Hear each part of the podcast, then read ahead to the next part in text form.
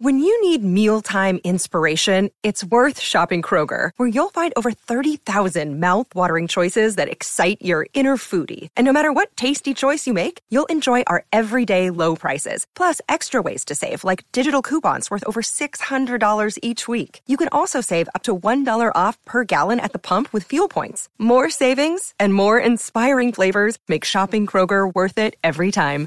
Kroger, fresh for everyone. Fuel restrictions apply. It is another Waiting for Next Year podcast, specifically the WFNY CavsCast. We're back another week talking NBA draft. Uh, once again, like usual, we are live on Facebook, YouTube, and Twitter. And the WFNY broadcast or the WFNY podcast is always brought to you by the Evergreen Podcast Network. Josh Poloha, I'm your host as usual, and with me, like every other week and every week during the cap season, Seth Wannemacher.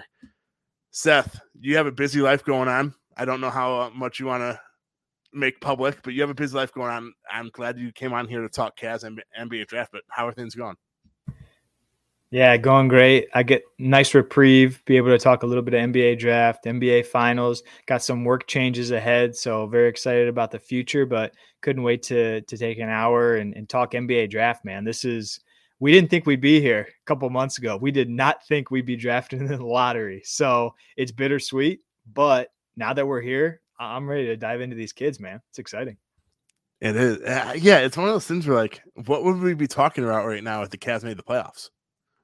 Obviously, they weren't going to make the NBA finals. Let's be honest. But I guess the NBA, the NBA draft, I, they still would have had two picks in the second round.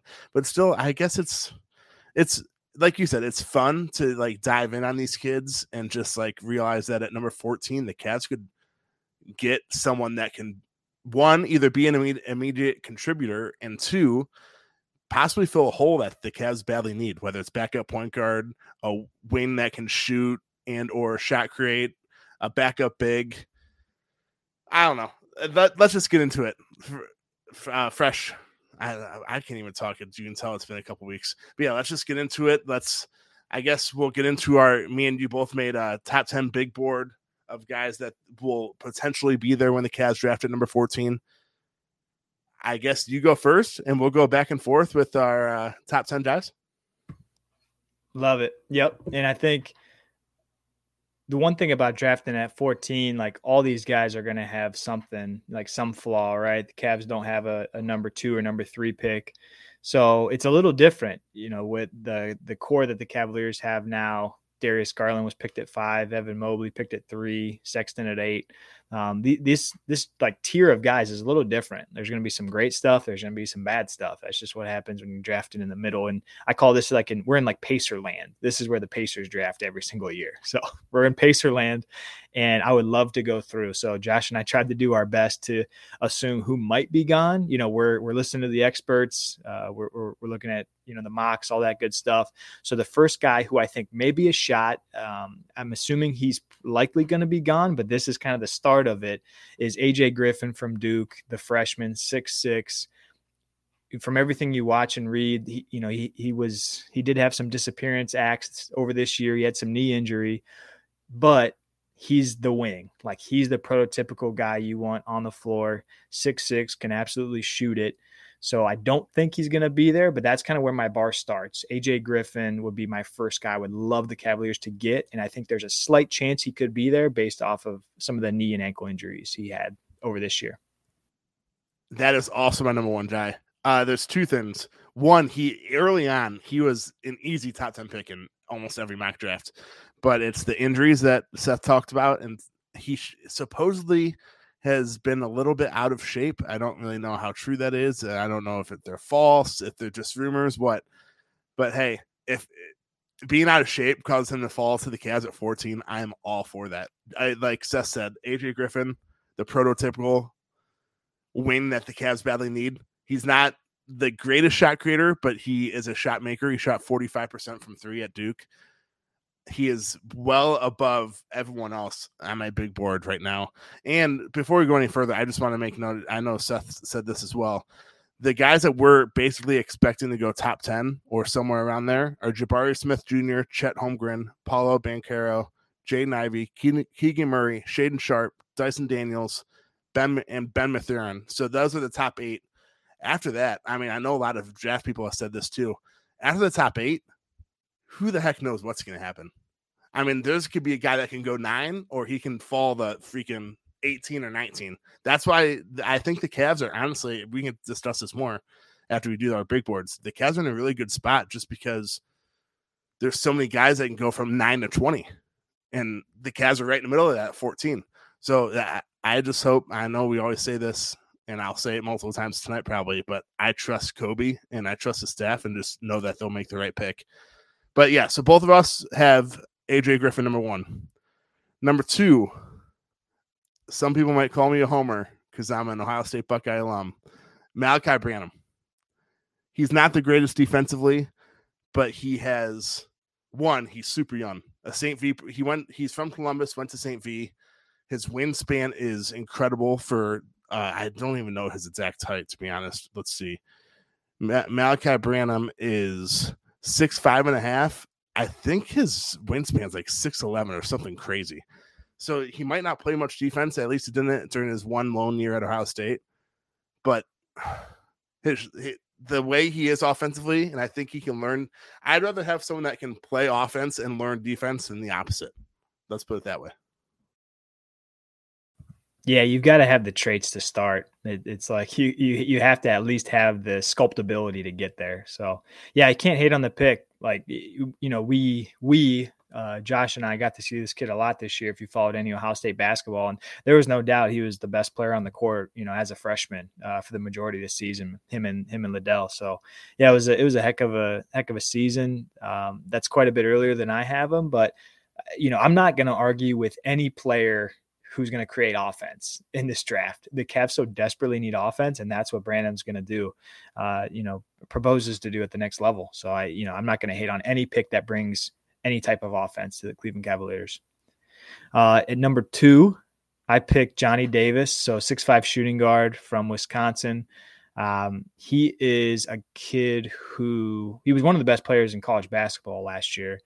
Um, all American type uh, slasher. I mean, he's just he's he plays bigger than his six five. He, he, you know draws a lot of contact. He was over six free throws per game last season, shooting free throws almost 80%. So he's a kid that's just going to get into it. The knock on him, I think at this point is probably he's not like a dead eye shooter. He's he's more of that slasher, going to draw contact. Uh, but like I was just saying about um, about Branham, the Cavs could have used a guy who could get their own shot, and that's Davis. Great leadership. People love him. Um, he, he's very highly respected. Anything you read about him, uh, ultimate competitor. Guys love him, and yeah, I think he was he was very clearly a top five or ten player in all of college basketball last year. So six five shooting guard. Cavs have a couple of those. We don't know who's going to be with the team next year a to six, start. Five shooting guard. That's a good slasher and can't shoot. Hmm, interesting. interesting he may he may be a little bit more upside offensively than someone else you're thinking of, but we'll see. So that is my pick number two. Johnny Davis kind of sounds like a football guy. He goes to Wisconsin. Johnny Davis kind of sounds like a fullback. Maybe that's why I'm I'm into it too. Wait, I'm Johnny Davis. He does sound like a he sounds like a really good running back. yeah, he does. Yep, the 2,000 yard Wisconsin running back. Yeah, Johnny Davis. Perfect. All right, now since I went first with my second bat, you go first with your third guy. Perfect. So third guy, um, this guy's all over the place. I personally am a big fan because of where the Cavs are at. I think Cavs are very fortunate to have a lottery pick. I know the difference between a lottery is only one pick, 14 to 15. However, I don't think the Cavs are going to be drafting this high for the next few years. So I'm more than okay with them taking a big swing. And big swing in this draft at 14 probably means someone like Ousmane Dieng if he's there. So Ousmane Dieng, he played with the New Zealand Breakers as an 18 year old. He just turned 19 in this past May. He's a 6'9, 6'10 kid. He probably doesn't want to grow anymore. Like he is a big guy. Um, he's very skinny um, doesn't play with any sort of size. It makes him look smaller out there. He's very frail. Like his his YouTube clips are they're like eye opening. What he can do at his size as a 18 year old at the time against grown men, you, you, know, in that in the in that league. Um, his passing that that's really like that's his trait. his playmaking and passing. Um, he had a tough go. He didn't have great numbers. He averaged like eight points per game, a couple rebounds. He didn't draw a lot of contact. Um, he needs to get a lot bigger, a lot stronger. But if you think about a kid who might be the one of the best players out of the class in in three to five years, I think what some of the NBA experts are talking about is this kid who again is on the wing, elite passing trait already. Now, if he can grow, get stronger, develop a consistent shot, could very easily be one of the best players in the draft. And I love big playmakers, man. Six nine, six ten. Give me that forward who can create, you know, um, you know, kind of out on the wing. I think Cavs obviously need it. I'll stop saying it, but it, it's just so evident. So Ousmane Dieng, number three. The Cavs, like I think I've said it, you've said it multiple times already the Cavs need a win that can either shoot or shot create and and put likely play defense. I mean, if we were doing power rankings of what the Cavs need to win, I'd say shooting number one, shot creating number two, defense number three. And I mean, the more of those three traits that they have, the better. But I mean, like we've said already too, I, I've said we've said a lot already, and we are only 10 minutes into this podcast. But at number 14, you're not going to get a, a, perfect prospect. You're not, there's a very good chance you're not going to get a guy that has all three of those traits. So you're just hoping for at least two of those and then hope for the best and hope for development. But I have a different guy at number three. My, my third prospect in this one is Jalen Williams, Santa Clara forward. I know, uh, I can't think of her name. I'm completely drawing a blank on her name. She was on the Chase Down podcast with, uh, Justin and Carter a few weeks ago. Krysten Peek from Yahoo Sports, that's who it was. Krysten Peek. She said that um, Jalen Williams wowed a lot of people at the NBA draft combine. I think he's a prospect that literally, if it wasn't for the combine, he'd be like in the twenties. Now he's probably going to go easily top fifteen. I don't know. Santa Clara, you can say it's a small school, but there's just something about a guy. I, I mean, even you said a shot creator He's six five, three three quarters inches, 21 year old will be close to uh, he's 21.2 years old. He'll be close like 21 and a half by the time the season goes. I don't know. I I don't know, like we've both said, we I don't know much about these prospects other than watching a few highlights. But just what I've seen from Jalen Williams and the fact that he dominated the draft combine like he did, I think that just says a lot, especially given I mean, you can say at Santa Clara, he probably didn't play against that many good opponents, at least NBA draft um, worthy guys.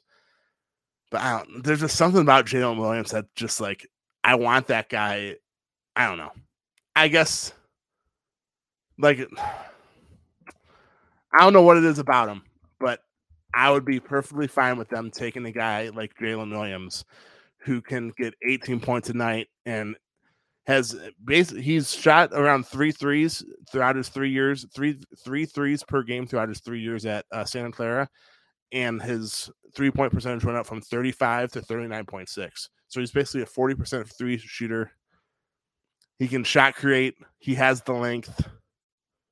That's it. That's it for me. But Jalen Williams, my third prospect there it's a great segue because my number four pick, Jalen Williams. So I, I won't beat a dead horse. Seven two wingspan. That's just outrageous for a, a that is incredible. By the way, for being six five. yeah, exactly. Holy.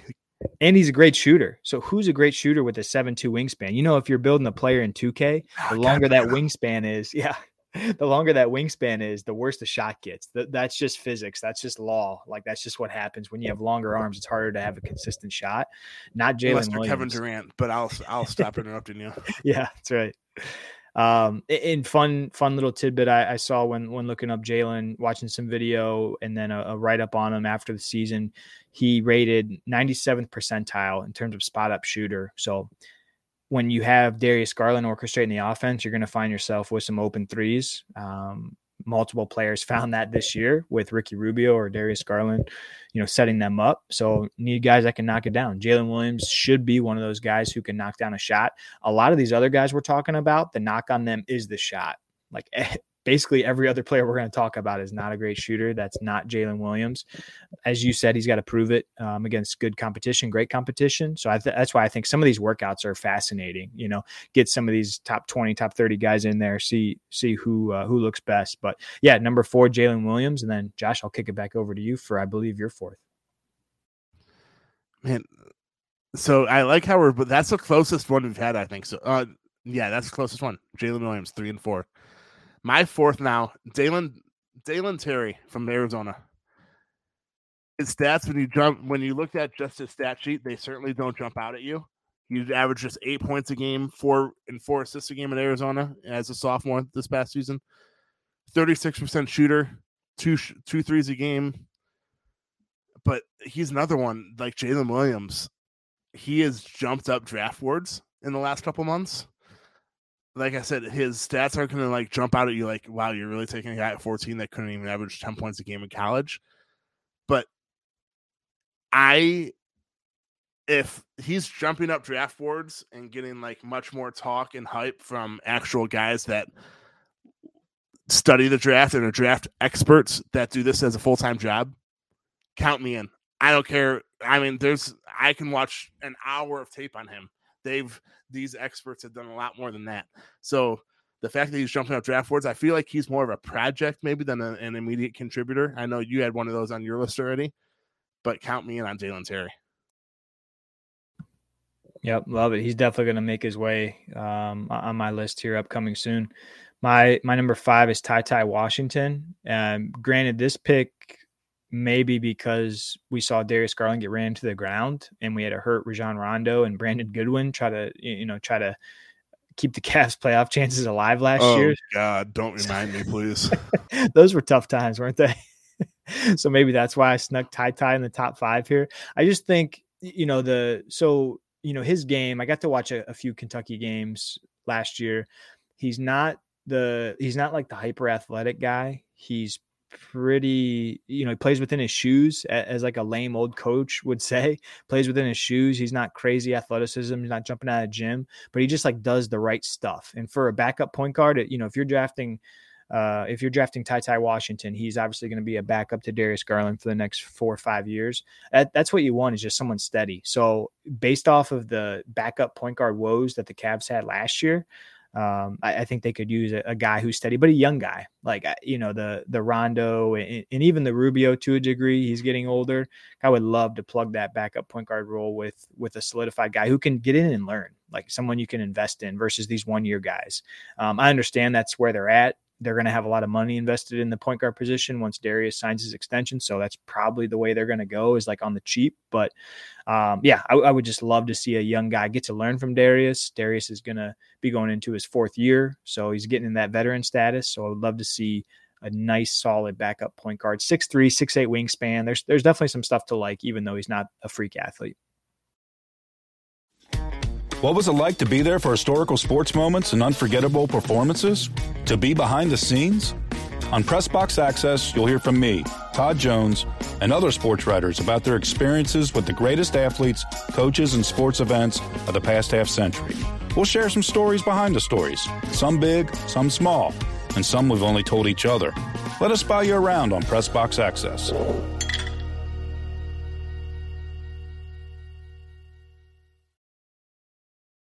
Sorry, I was on another. I went hit M and it didn't work. Uh, I, I, I like Ty Ty. I really Ty. I need to say Ty Ty Washington. If I just say Ty Ty, it sounds like I'm talking about like a three year old. um, but I just, I don't know if a backup point guard and a guy whose ceiling will be backup point guard because you know, I mean, all the talk around Collin Sexton, you know, he's never going to start shooting guard given his height. I just don't know if picking a guy at number 14 is worth investing in the guy in like a position that if he is really good, he won't be on a team in three or four years because he'll be going elsewhere with money.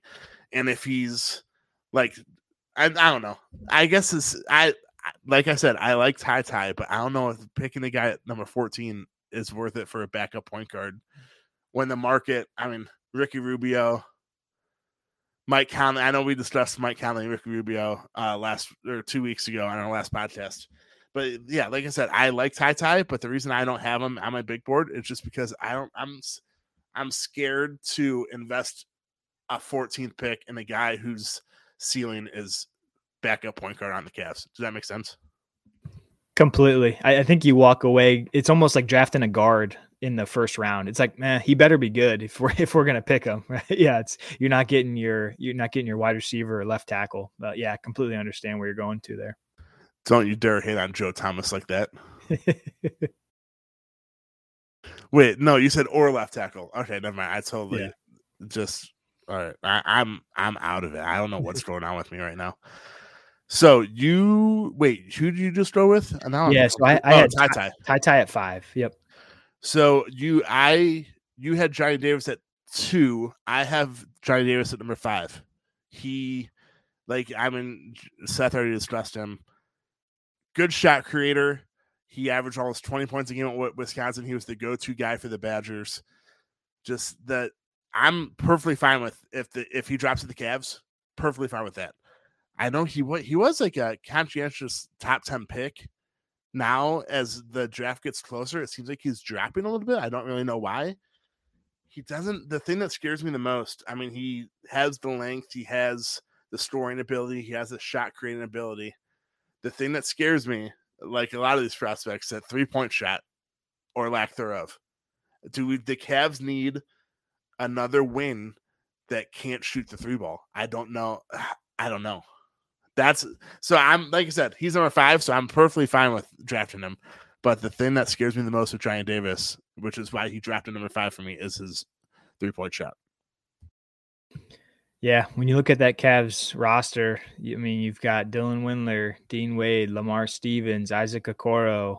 Those are four guys who are not lockdown, you know, drop in shooters. So I can't disagree with you one bit. It'll be interesting to see if his athleticism you know makes up for some of that, or, or maybe it won't. It'll it'll be interesting. Um, six, I'll go kind of speed here. You already talked about him, Branham. I had you know like like I already said, three level score, not the most explosive athlete. Probably isn't going to help you on defense at least early on, but Cavs need scoring. So Branham would be six, and then Josh, I'll kick it over to you. I it, and I apologize if I slandered your Buckeye there. I know you're an alum. So. No, you're good. I laughed because Jeff Namina, who is Sportsnam, who used to be on Twitter, who's not on Twitter anymore, just texted me and said, "I logged in just to hear your OSU homerism." Gosh dang it! I well, you got it early. You got it early. Yeah. and then he said, uh, "And my guy Dalen Terry." So he's also a Dalen Terry, Dalen Terry fan. So I'm all for that. Nam might not know much, but he knows a lot about basketball. Yes, Nam. I hope you're listening, and I hope I get a text about that because I always have to hit on you no matter what. Uh, number six, you have man Malaki. I and I guess we're just gonna be going back and forth now because you've already mentioned this guy too. Ousmane Dieng, right? Is that how you pronounce it? I I struggle with that name. Yeah, Ousmane, Ousmane Dieng. Yep. Okay. Seth already talked about him. He's more of like a high ceiling guy that is. I wouldn't call him necessarily a project, but he's much more of a raw prospect than the other guys that have been mentioned so far. But hey, I, I know Chris Fedor mentioned it on uh, the, the Chase Down podcast with Justin Rowan. And by the way, if you guys don't listen to Chase Down, please do. Justin and, and Carter are great dudes. They have great guests on all the time. Something that we'll hopefully have soon. I promise we'll have some guests on soon. But Fedor said that the Cavs feel like they're in a position this year because they will not have they they're hope they hopefully will not have a lottery pick for four or five years. Hopefully, so they're in a position now where they'd rather take a guy, they'd rather quote unquote hit a home run, and they'd rather take a guy with a higher upside than a lower floor. And I think Dieng fits that mold. He's not he's not a guy that might immediately contribute, but like Seth already said earlier in this podcast, he might have had one of the highest ceilings of the guys that have been mentioned so far. And there's I we can talk about this later in the podcast too. Something there's needs to be something said about guys that come from overseas because without looking back, top 20 picks that have come from overseas that like aren't like uh, draft and stash guys like the Christian Eyengas of the world, they play against grown men. They don't play against college 18 through 22 year olds. So there's something that needs to be said about that too. So I he's not as high on my list as Seth's, but Dieng is my uh, number six guy. I can't believe you just dropped Eyenga on the pod. That was unbelievable. That was the. Is that bad that that was the first thing that caught like came out to me as a draft and stash guy? Not at all. Who You was the other? Wait, hold on. Who was the other Cav? Oh, Sir Sergey Sergey Karasev. Was that? Am I pronouncing that right? supposed to Wasn't be an ath- another draft and stash guy? supposed to be deadly from three. Yep. Yeah, we saw how that works out. And maybe can I can I sprinkle in a Jiri Welsch too? I think he might have. He, I think he might have been stashed for a year. That sounds like a tennis. That sounds like a really good tennis player. Like if Yeah. you said, "Does that guy play tennis or basketball?" I'd 100 times out of 100 say tennis. Yeah, Jiri Welsch did not live up to uh to his draft profile. I don't think. Um, all right, back on track. Apologies, Eyenga got my brain somewhere else. So back to number seven, Jeremy Sochan. So I, I've been coming around on this guy. I think the last thing the Cavaliers need would be an Is cooler hair. Yeah, it's cooler hair. A guy from London, which is pretty sweet. A little more culture for the boys. Um, but but I mean, he he's just a defensive juggernaut. Like this is the kind of guy. Consensus is he can guard one through five, probably two through five to be fair. Um, elite defensive player from Baylor, six nine, lean. Um, he kind of looks like Kelly Oubre body wise. He's a little he's a little slight, but he he just like twitch, like fast. He just plays fast. He can finish. He's just not gonna give you a ton on offense. And the Cavs, arguably, not arguably, they do have two of the best defensive big guys in the league. So it's adding to strength. It's like you got, you know, two of the best running. It's, it'd be like the Browns drafting a running back in the second round. Should they? Uh, I don't know. I'm not sure about that. But Why not? he's a- yeah, why not? Raymond Felton next up. But yeah, if, if he's a generational defensive talent and he falls to you at 14 because some players don't want to, I'm sorry, some teams don't want to get him, you got to take a look. So Sochan would be my number seven. And Josh, I'll kick it back over to you unless you have anything Sochan related. I don't have anything Sochan related, but I always forget to look at comments. We actually traded a first round pick for Jerry. Really? Mr. Welsch. Did we, did we really trade a first round pick for him? That's bad. I think it was Celtics, right? Ricky, Oh, let, let us know if that was the Celtics. I think I think we traded with the Celtics for Oh Mr. my- Jiri Welsch. Oh my gosh, for that tennis player. this is giving me Kapono, Yuri. What? Oh man, Luke Jackson. We got Jason. Kapono. We Yeah, keep going. Imagine all bad. the guys that we were like, oh yeah, that's a knockdown three point shooter. They probably made like 200 career threes combined. Maybe. I'll tell you what, this is their NBA, man. If they played now, they might actually been able to flourish. Back then, they were still Oh, playing. so that's still the reason why all these guys didn't succeed. Um, That's right. That's right. Cavs didn't miss. It just wasn't their time yet. man, unreal. If only Jason, could- man, Luke Jackson. That's another name. He was like a top 15 pick from Oregon, right? Did Yep, to Oregon. We're Yep. like way off tangent right now. Where'd. Jason Kapono go? UCLA. UCLA. Yep. man the random shit that i have stuck in like how do how do i know that i don't know Uh, but i couldn't tell you a lot of things that are not sports related all right back to the topic i'm actually at number seven i'm the same as seth jeremy sochan he has he has the length he has the defense i hope he can sh- sh- sort of shot create but i'm it was mainly against bigger guys when he was at Baylor. So I don't know how that would translate to the NBA where he's going to go up against much of the same like guys that are not only the same height as him, but will probably be faster than him. He's 6'9, 230 pounds. At this point, like I like I said, you're not going to get all three traits from the majority of these guys at number 14. So I'm fine with taking him and hoping that uh, see, but his three point shot is 29 point, 29.6%. That scares me again. But then he has the defense. So I don't know. But yeah, we both have him at number seven. And I love his hair. I hope he keeps that blonde hair if he comes to the Cavs as well. Or diet, maybe diet gold. Mhm. Screw like the yellow blonde. We want gold, gold. Isn't it? Isn't the new, new logo like uh metallic gold? But yeah, we both have Jeremy Sochan number seven, and I guess I'll go for Seth's been going first, so I'll switch it up. Number eight, Tari Eason, UCLA. He seems like I don't know. I honestly don't know why I only have him at number eight. Now that I think about it, I feel like I he should be higher than Sochan. But uh Eason averaged 17 point points a game, 36% from three, 6.6 rebounds, one assist. He's 6'8, 215 pounds. He is a guy that can't really go left, let's be honest. If you watch his highlights, he always goes right. So that would obviously be something that NBA uh, opposing teams in the NBA take advantage of. But he's that guy that can create, shoot, and he's six. He's a six eight forward. I mean, count me in. Yeah, Eason. He uh, he started at Cincinnati, right? I think UC um, freshman year, and then he transferred to LSU, um, and he had a much better year. So he had like a funky year. Um, I'm sorry, freshman year at Cincinnati, went to LSU and, and had a nice rebound year. So yeah, don't hate the pick.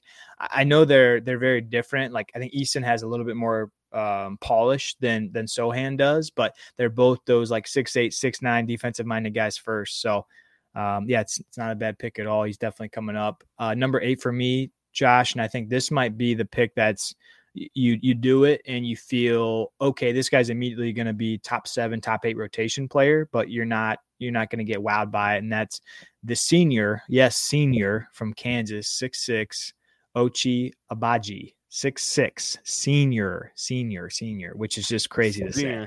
That's crazy. Like it's crazy. I, will let you continue. It's because he is my next guy as well. It's crazy that like being a senior, like he went to school for four years, he graduated. That's like a huge knock on a guy. I mean, I completely understand. It's and literally, I guess baseball. It's the only sport that's not at age isn't really a knock, just because minor leagues. But in the NFL and NBA, age is a knock on a guy. It's crazy to me. Yeah, I think you know his his success in the league is going to be so dependent on where he goes. If if he has if he has a if he's in an offense that has a lot of you know playmaking around him and he can stand in the corner and shoot threes he's probably going to be in pretty good shape if he's being asked to do any type of creation by himself it's probably not going to be where he's going to flourish um, so he needs to be the guy that's out on the three point arc his defense isn't as good as you'd probably hope for a guy that doesn't do a lot of playmaking but i think you take this pick and say okay you think this guy's going to you know, be in the league for a long time. He's going to be able to shoot the ball, get those corner threes going, then hopefully get him around the arc a little bit more. Um, it'll be interesting. I mean, when you watch college basketball this last year, he he's like one of the better players in, in the entire uh, you know in, in the entire tournament. You you look at him and say, wow, this guy's going to be awesome. But then as you you know dig a little bit deeper into the upside that is just not really there. So I, am not going to steal too much of your thunder because it sounds like you have him right after. I just say this is like drafting a left guard. You you you walk away saying you hope he's you hope he's good. He's not going to probably swing your team from like the fifth best to the second best, but you just hope he's a plug and play guy from day one. The Cavs don't have a lot of depth on the wing, so hope he he'd be able to contribute right away. You summed it up perfectly. I I know we talked about this prior to the podcast. Ochai probably has the highest floor, and he's the guy that you like you just said you can plug in and play immediately. But he probably has the lowest ceiling of the top twenty guys too. Like he is, he is who he is. I guess is what I'm trying to say. He, I mean, he's where he is 22.2 years old, which is by far the oldest in the draft. Oh, and actually, there's a, uh, oldest in the first of the first round prospects. Put it this way: Ochai is older than Isaac Okoro. Isn't that weird? Isn't that weird to think? And we'll talk about this later on too. I guess not too far later on. We're already 30 minutes in. But Isaac Okoro is still super young. You have to remember that too. We'll talk about that later on though. But yeah, Ochai, his biggest snack, 22.2 years old as, as things currently stand. But then again, I mean, he shot six and a half threes. So he has like the attempts, which is what you love to see. Not only did he shoot six and a half threes a game, he shot 40.7% from three. And that's up. He every year he got better 30.7, 33.8, 37.7, 40.7. So he not only has like the attempts up there, but a 40% shooter from three.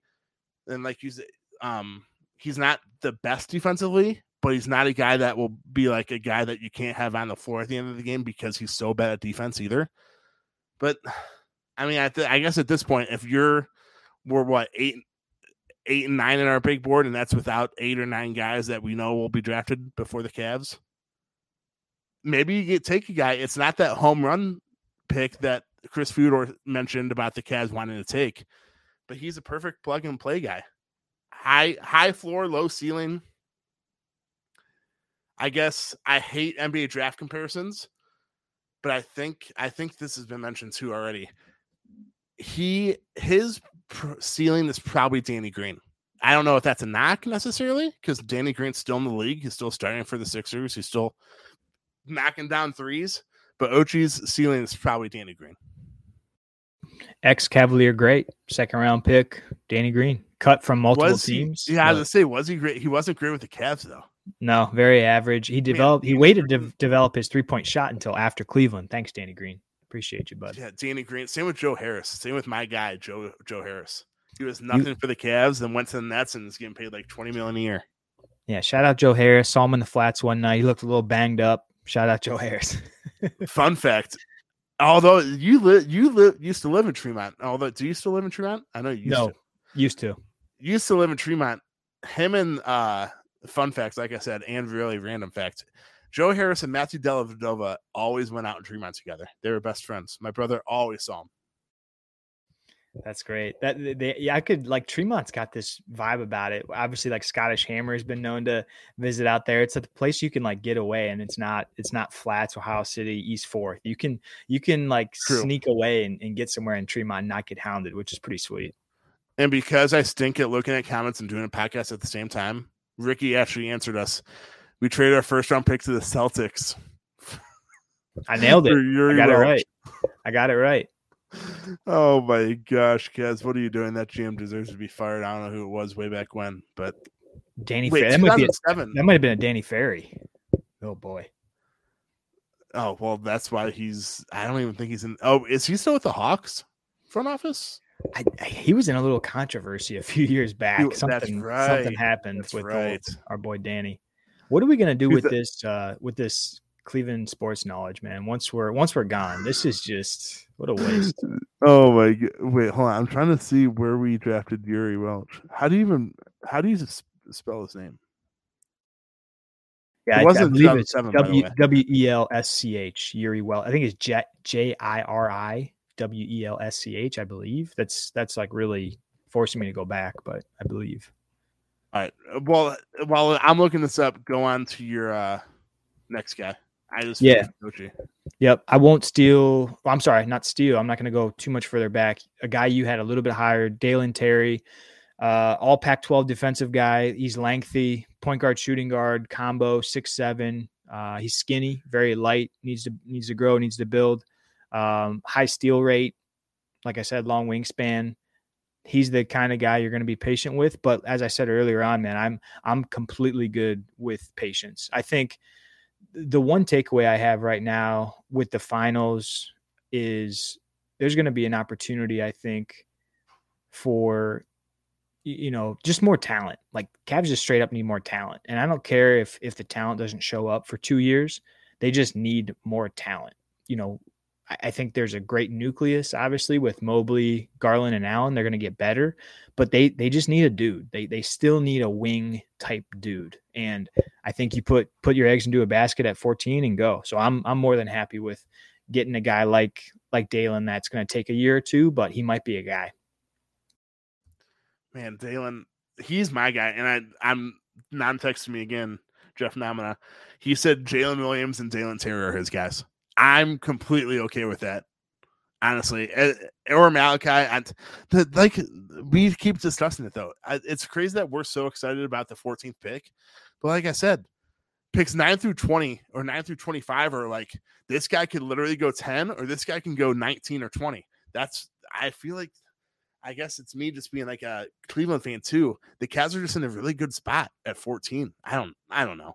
But on with that, you had Dalen Terry there. I my 10th guy, I know that you knocked him off your big board prior to this uh, podcast. MarJon Beauchamp. MarJon, my bad. MarJon Beauchamp. Um G League. He didn't play in college. I don't know. He's one of those guys. I don't know. It's the G League's interesting because like you don't know how guys are going to translate. Like if if his stat would his stats have been better if he played college basketball and wasn't getting paid to pay in the, to play in the G League. I don't know. It's just one of those things where like I don't know. I guess I'm gonna draft the trust the draft experts on that. But I mean he 21, almost 22 years old, six six and a half. He is represented by Clutch, which might be he's the I think he's the only first round pick prospect that is represented by Clutch. Maybe that means something, maybe it doesn't. But I feel like Al also guy when we've already eliminated eight or nine prior to this, that's probably not good news to the Cavs. Yeah, we're getting down there. Uh, my tenth last Eason. So you already talked about. It. I'm not going to draw it out we're getting to the point like obviously the 10th guy after 8 to 10 have already gone. I'm not like dying for eason. I'm not dying for sochan. I want offense. I want wing help. I want a guy who's going to end up being a, a, top end prospect so i'm okay with being patient. That's my that's my guy. I, I, didn't name a guy but that's my those are my traits josh that i'm looking for. There we got it Terpy gaming. I know you he gaming commented a lot to like four weeks ago two podcasts ago.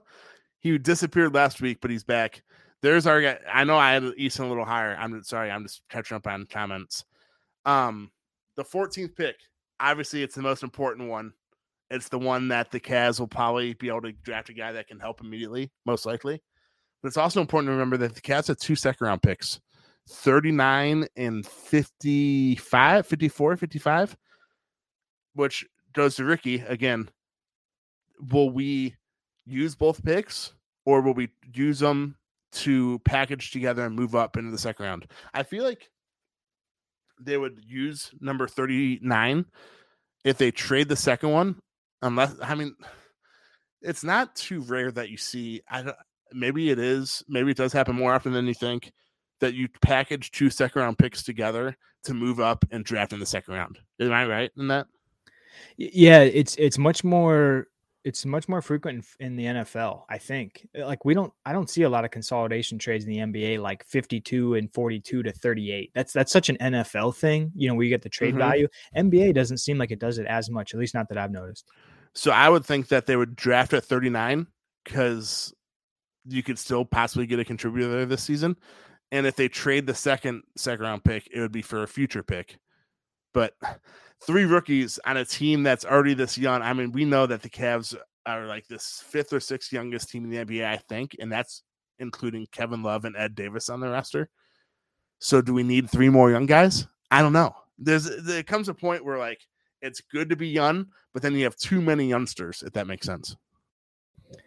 Yeah, and there's something about you know, there's something about having those like guaranteed contracts on. Like the Cavs, you know, if they sign Collin Sexton, they're going to be getting really, really tight with that luxury line, depending on where his numbers end up at. So there's there's always some funny cap stuff going on. Maybe they don't want the guaranteed guys um, on their roster, so that's something to watch. You know, something to watch out for. The capologists, much smarter than us, are making those decisions. But I would be weary about having three rookies just based on them getting close to that that tax. Even though I I understand second round picks don't make a lot yeah, two things. One, Fedor also mentioned that on the chase down. The Cavs do not want to go into the tax. Yes, Dan Gilbert is the second richest owner in American sports. It's not about that. It's the fact that if you go into the tax now, it starts it starts the timer and they go into the repeater tax. And then like three years down the line, when you're a legitimate championship contender, hopefully, you're not only in the repeater tax, you're like every every million that you bring in, you're paying three million in tax.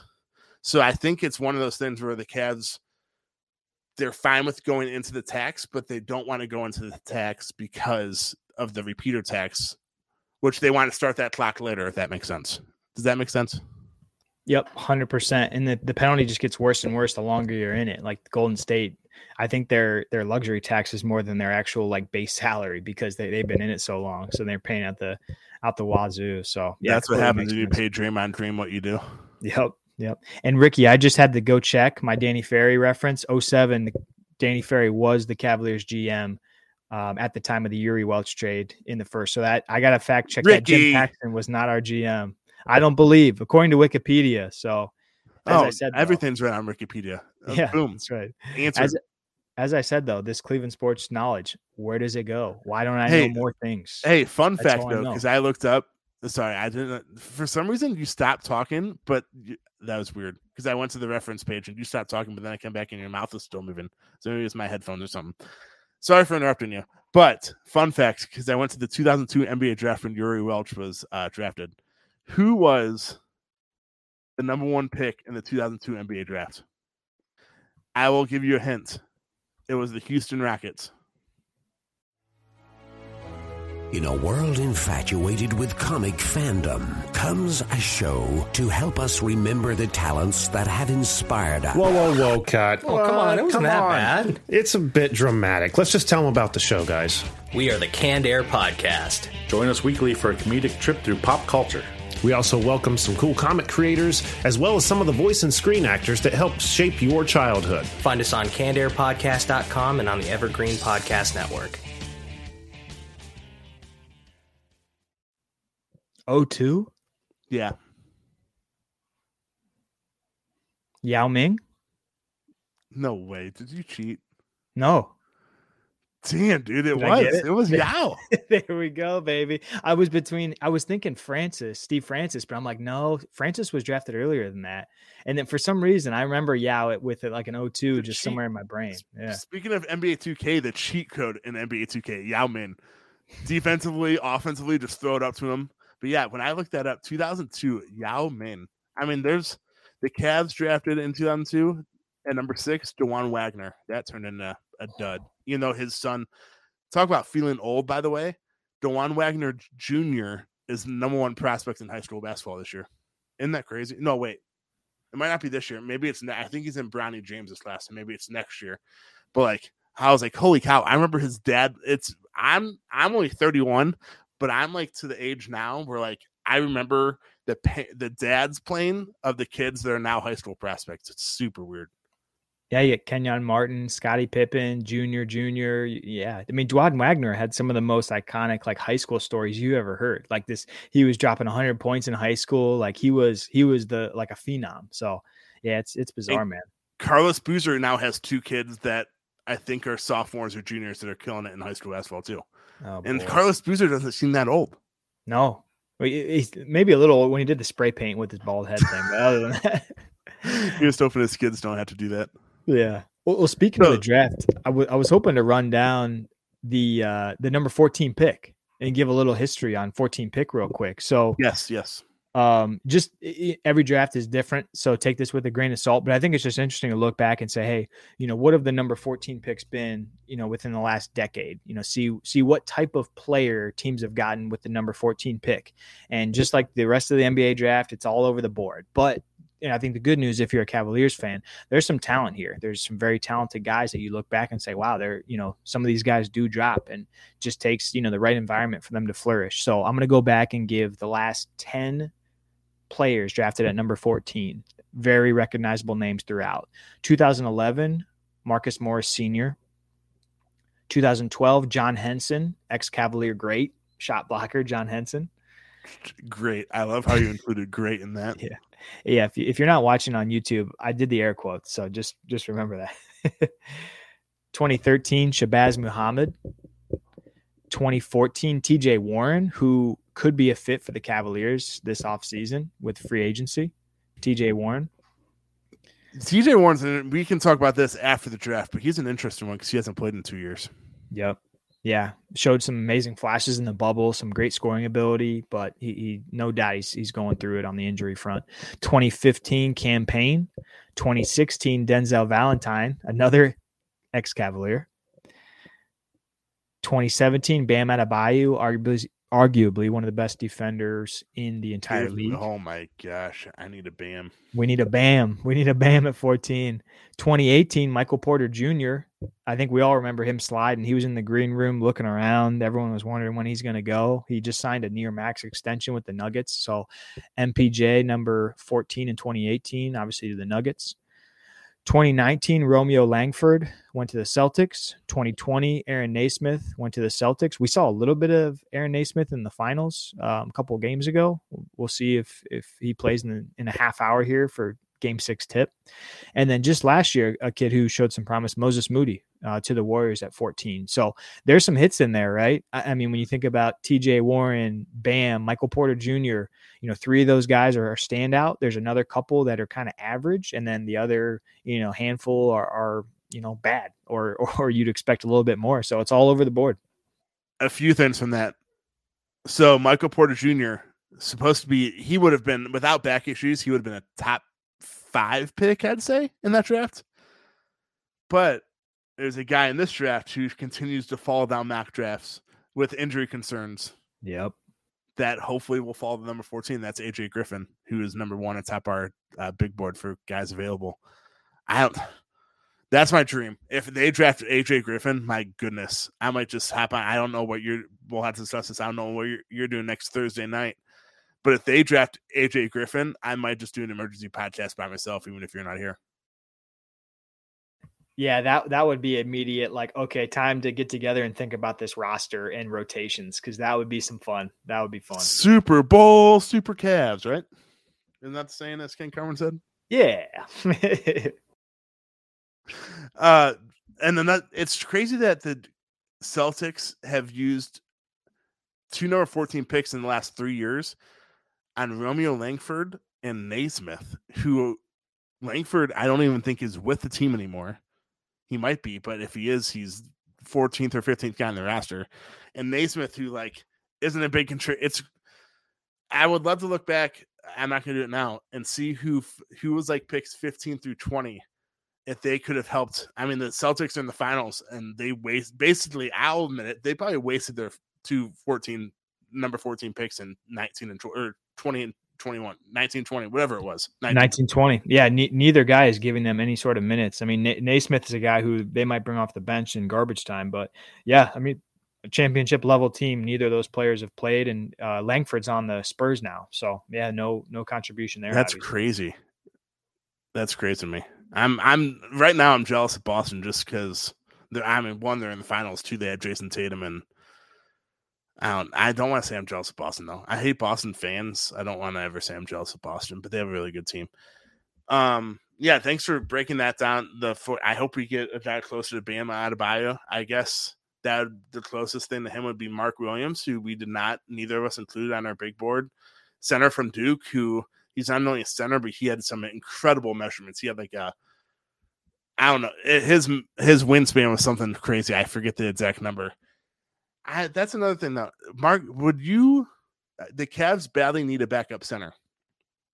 I know that you you had TyTy Washington backup point guard on your list.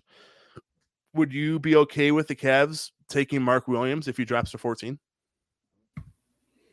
Yeah, man, it's tough.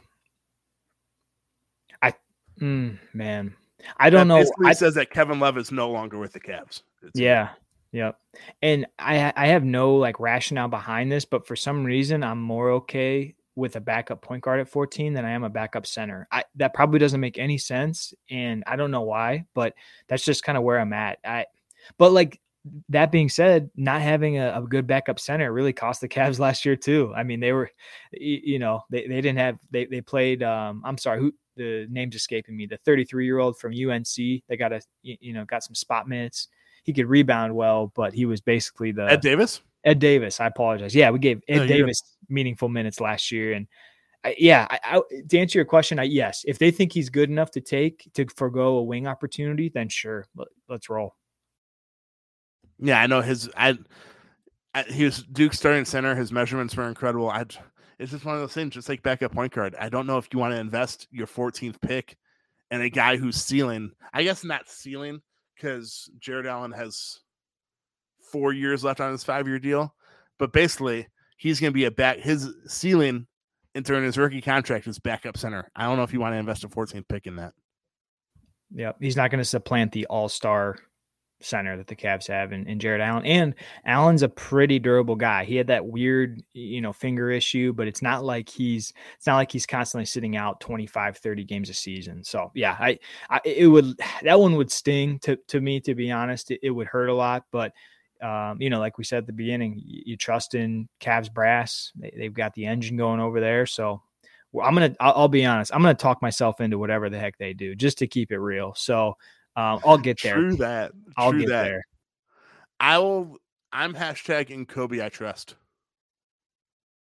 Yeah, we keep saying it, and I mean, hey, he's hit right. I mean, Darius Garland. I mean, when, you when you take a, a you know a, a all star point guard at, at five, um, and a lot of people gave him a lot of crap for that. Yeah, I'll I'll trust in Koby. Always. Anything else? I mean, Isaac Okoro. We can talk about this after the draft because we, we're still going every other week. Uh, actually, I guess the draft next week, so we might be on next week. We'll discuss that as well. Um, Isaac Okoro, speaking of the 2022 NBA draft, I mean, he's 21 and a half years old. If he was in this draft, he'd still not on he wouldn't be one of the oldest guys in the draft, which is crazy to think just because I mean a lot of us a lot of Cavs fans have given up on Isaac, let's be honest. But always remember he's 21 and a half. So he still has time to develop. He's nowhere near his prime. I'm not saying that he's going to become this dynamite shooter, but just remember he is 21 and a half years old and he's been in the league for two years. So just whenever you give Isaac some slander, I saw somewhere some anonymous cat source said that he's been looking really good this offseason. I don't know if I really I guess I take that with a grain of salt, but just talking about the two, 2022 NBA draft, just always remember that Isaac Okoro is 21 and a half years old too. It's hard to believe because we we've seen you know two full years with him. It feels like he's been in Cleveland for like three or four years already. But yeah. it does. My first thought when someone said he's 21 and a half, I was like, wait, he's been with the Cavs for like three or four years. How's he only 21? It's yeah. crazy that he's only been with the Cavs for two years. Yeah. And he was he was highly thought of. I mean, he obviously the Cavs picked him extremely high um, in, in, the draft, but some some folks had him like top two, top three. Like some of the draft experts loved him. And to your point, you don't want to get you, you don't want to give up on him too early. Um, I think this year's a big year for him. It's a huge year for him, to be candid. Um, but even even if he doesn't you know overwhelm you this year like, yeah let's be patient. I mean physically he's got it and and now he's just got to work on the volume. Like even percentage wise he went way up this year. Free throw three point percentages were way up. He's just got to get that volume going. Uh, we saw what happened in the hawks game. No one wanted to guard him. Just get that volume up Okoro and you know let's get it going. Yes. I mean imagine if Okoro turns into like 70% of the prospect we want to be, which is knock down corner threes, still be good defensively, and become much more of a slasher. Man, that could be an, an even bigger contributor to the Cavs next season than whoever they pick at 14, honestly. That's what's so exciting about this team. Cause I know we've we focused the first 45, 50 minutes on the draft, but man, the the internal what Koby always likes to say, the internal growth. I mean, it's it's kind of a buzzword. Like if I'm a if I'm a shit team, like I don't know the Magic, I might say that a lot and like roll my eyes. But with this Cavs team, it's real. I mean, Evan Mobley, internal growth year two, big deal. Internal growth, Darius Garland, Collin Sexton, a young Caris LeVert, a young Jarrett Allen, a young Lauri Markkanen. These guys are all young, man. This internal growth could be a serious game changer for them. So I'm I'm just excited, man. Like we're gonna get a top 14 pick, which is sweet, but we're also going to get internal growth from all these guys who are like really good. So it's just just great. I can't wait. Not only internal growth and another offseason to play together and get stronger and improve, but internal health. I mean, imagine this team. I remember when we first started, doing this podcast, the Cavs were projected to be a number one seed in the East. And that was when they were healthy. I mean, they still won a high, I forget how many games, they 47, 48, 49, something like that, right? They win like 47 games? Yeah. Imagine if they were healthy though. I don't you can say they they weren't going to go far in the playoffs, but just man, if they can just stay healthy, I think that's the biggest. I mean, we have plenty of offseason to talk about this. The biggest factor next season, stay healthy. Imagine this team with no additions, which we know that won't happen. There will be the additions to this team. Imagine this team if they just stay healthy, honestly. Darius Garland has a healthy back. Jarrett Allen doesn't break his finger. Literally every player, can, key contributor on the roster, I can go down a list and say why he missed part of last season. Yep, continuity. Hopefully, the Cavs are getting to a point where they're they're getting into that continuity phase now, where to have the young guys playing together. Roster is a little bit more defined, a little bit more set, and yeah, just I mean, hopefully they paid for it this year. You know, law of averages. If you know that Cavs were obviously way over the median point in terms of injuries lost. Key guys to injuries lost next year needs to be a light year, and let's roll the ball out and go, man. It's uh, I, I, can't believe we're here. I can't believe we're a week away from the draft. One week, one Game week six. Out. Yeah, it's awesome. I know we talked a lot about the 14th pick, but at 39, I think my go-to guy at 39, which I don't think he'll he he will drop. I would love it if he does drop. Andrew Nembhard, point guard, Gonzaga. I think he. I know we talk about backup point guard. We don't have to talk about too much of this because it's a second round pick, but I think he is. Eh, it, it, it, would be a home run pick at 39 if they can draft Nembhard because I think he can be instant instantly inserted into the backup point guard position. And he's a guy that even if I mean if the Cavs bring back Ricky Rubio, which a lot of there's a lot of rumors where he will come back, there's some where he won't. Nembhard's a perfect guy too because he can be the backup point. PG two is what they call him, backup point guard until December or so when Rubio comes back, and then drop down to PG PG three and have Ru- Ricky Rubio be the backup point guard. I just backup point guard is interesting because yes, Rubio would be a good fit. We saw that last year, but if if Rubio is out until at least December, which is all reports are saying that he is with that torn ACL, the same ACL he tore a few years ago, who else are you going to be able to bring in to, to give Darius Garland some help? I mean, we all know that Darius Garland needs some help at backup point guard. So, are you going to be able to bring in like a veteran free agent that you're going to say, hey, from late October to December, you're the backup point guard. After December, you might not be in the rotation anymore. I don't think that's possible. I don't think a backup or I don't think a veteran's gonna do that. So my home run pick at 39 is Andrew Nembhard, Gonzaga. I don't know if you have one in the second round or not, but that's mine.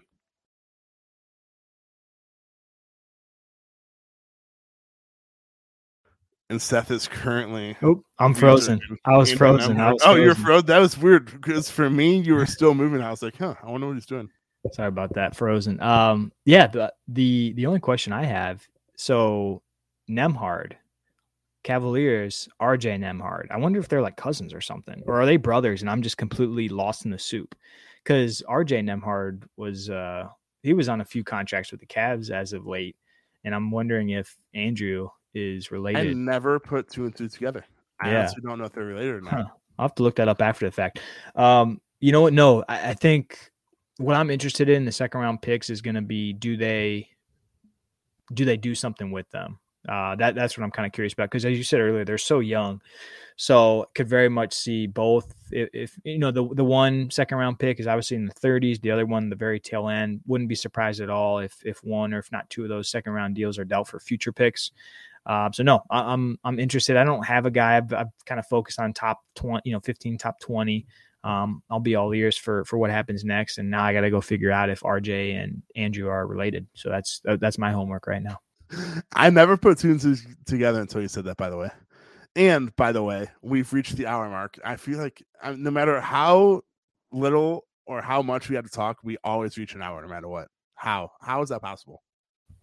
It's like it's like a therapy session. I don't know. It's like I'm going on the couch and getting comfortable. Every every other week we're we're going long. Oh man. All right. So draft is a little less than a week away. It's eight forty-five on this Thursday night. Draft is next week. Thursday. It's all Thursday night. It's not like the NFL draft where it's a three-day affair. Cavs have three picks right now. 14 is obviously the most important, most crucial. It'll be interesting to see what Koby and company do with F14. Hopefully, some guys drop that we don't expect to drop. If not, there's still going to be plenty of talent there at 14. Let's be honest. We we just talked over an over an hour about it as always, I trust in Koby, and I know Seth does too. But Seth, any final thoughts before we get going here? I got two words. Final thoughts. Ousmane Dieng. I was trying to when you said I was trying to think of the two words. I was like, huh, interesting. I that that'd be the home run guy that I don't know.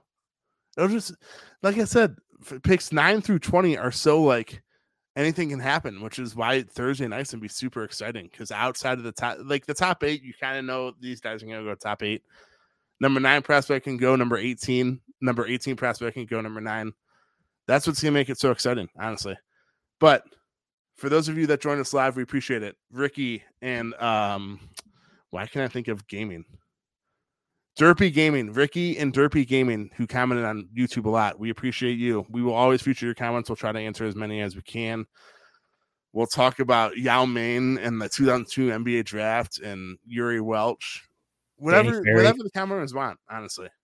But for those of you that joined us live, we appreciate it. For those of you that are listening to our podcast on Apple, Spotify, wherever you listen to your podcast, we appreciate you as well. Seth and I will likely be back here either third, maybe Thursday night. Seth, how are you feeling Thursday night? That'd be a late one though. Yeah, maybe we'll we'll be we'll be chatting Discord and we'll see. We'll see. Yeah, so next week is to be determined, but at the very least, we'll be on here eventually to talk NBA draft. I promise. Talk about the guys that Cavs picked. Maybe talk about the guys that Cavs traded for. Who the heck knows? Until then, and as always, go Cavs. Go Cavs. Hi, this is comedian and writer, and let's be honest, I do a lot of things. This is Dino Tripodis, the host of Whiskey Business, the podcast not so much about whiskey as it is one with whiskey. Yes, we drink and talk about whiskey, but we do so much more with so many interesting people. For example, we talk to comedians like Greg Warren. You know, I don't want to brag, but let's just say I can walk into a Red Lobster and get whatever you know, I think the pause right there is probably more important than the word. Amazing athletes like boxing champion Buster Douglas. When a fighter's down and he's looking for his mouthpiece instead of trying to get up. That's when I knew it was over. Yeah, yeah, right? And yes, Bigfoot chasers. Do you believe in Bigfoot? And if so, does he really eat beef jerky? the Bigfoot thing is people have seen these, and, and, I've seen a lot of compelling evidence about it. It's Whiskey Business with Dino Tripodis. Join us for what we call a good conversation with a good pour. You really can't ask for much more than that, can you, people? Check us out at whiskeybusinesspod.com, a proud member of the Evergreen Podcast Network.